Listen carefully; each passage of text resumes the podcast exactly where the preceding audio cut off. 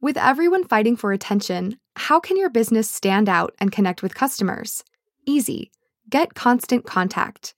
Constant Contact's award winning marketing platform has helped millions of small businesses stand out, stay top of mind, and see big results fast.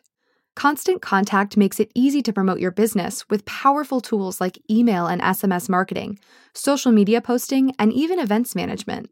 So get going and start growing your business today with a free trial at constantcontact.com. Just go to constantcontact.com right now. Constant Contact, helping the small stand tall. ConstantContact.com. Hey, it's Lily Jamali. Marketplace Tech has a new limited series out on YouTube called Decoding Democracy. With rapid advancements in new technology like AI, disinformation efforts are more convincing and more misleading than ever. So, we'll be discussing how to spot things like deepfakes, how to protect yourself from disinformation, and how to talk to your friends and family about it. As always, this fact based journalism and vital information will be free and accessible to all.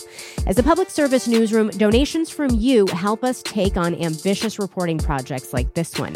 Every single gift makes a difference. Go to marketplace.org slash give tech.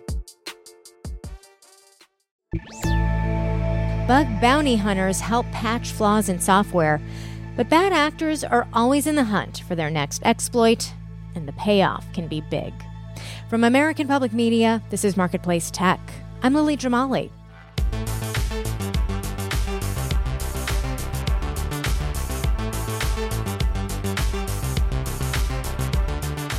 Many lines of software code that run so much of our digital lives are riddled with bugs.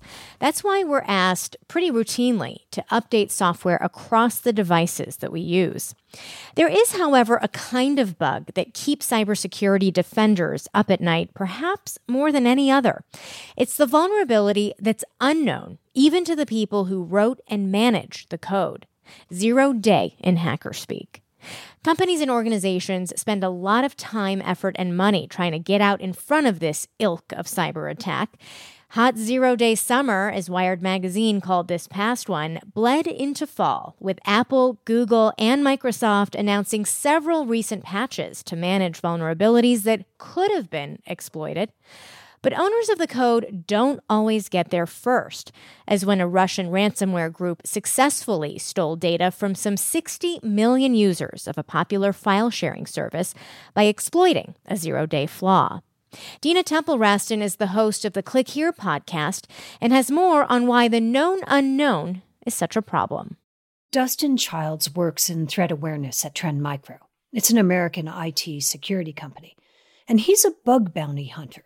We, we buy bugs at Microsoft Bugs, Apple Bugs, Trend Micro, Google. Uh, bugs Adobe, are vulnerabilities in software code, and Childs buys them so he can help companies patch those holes.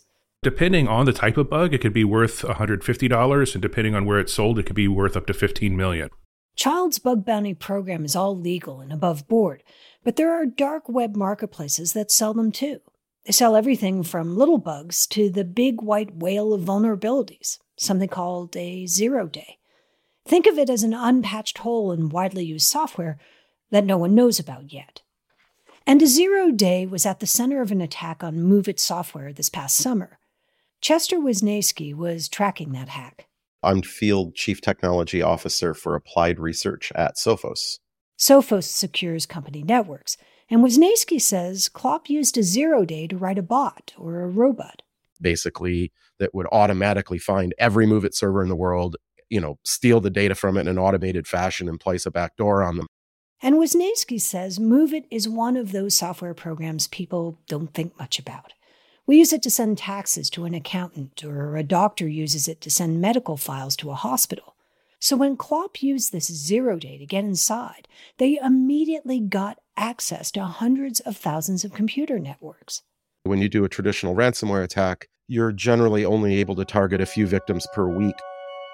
We'll be right back with more from reporter Dina Temple Raston.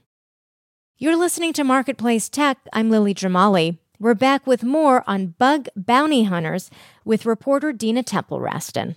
Dustin Childs, the bug bounty hunter, says this may be the start of something big. He worries ransomware gangs are going to start using zero days on little known but ubiquitous software to do monster hacks with less work.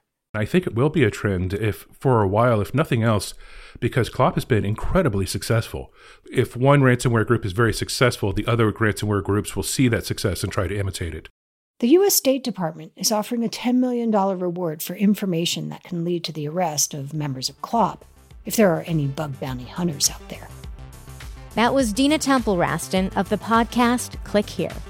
I'm Lily Jamali, and that's Marketplace Tech.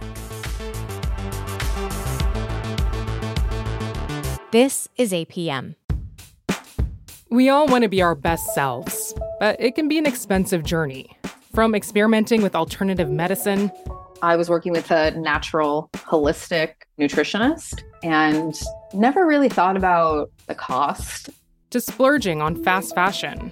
I'm spending like all my tips. I was definitely spending like $200 a week.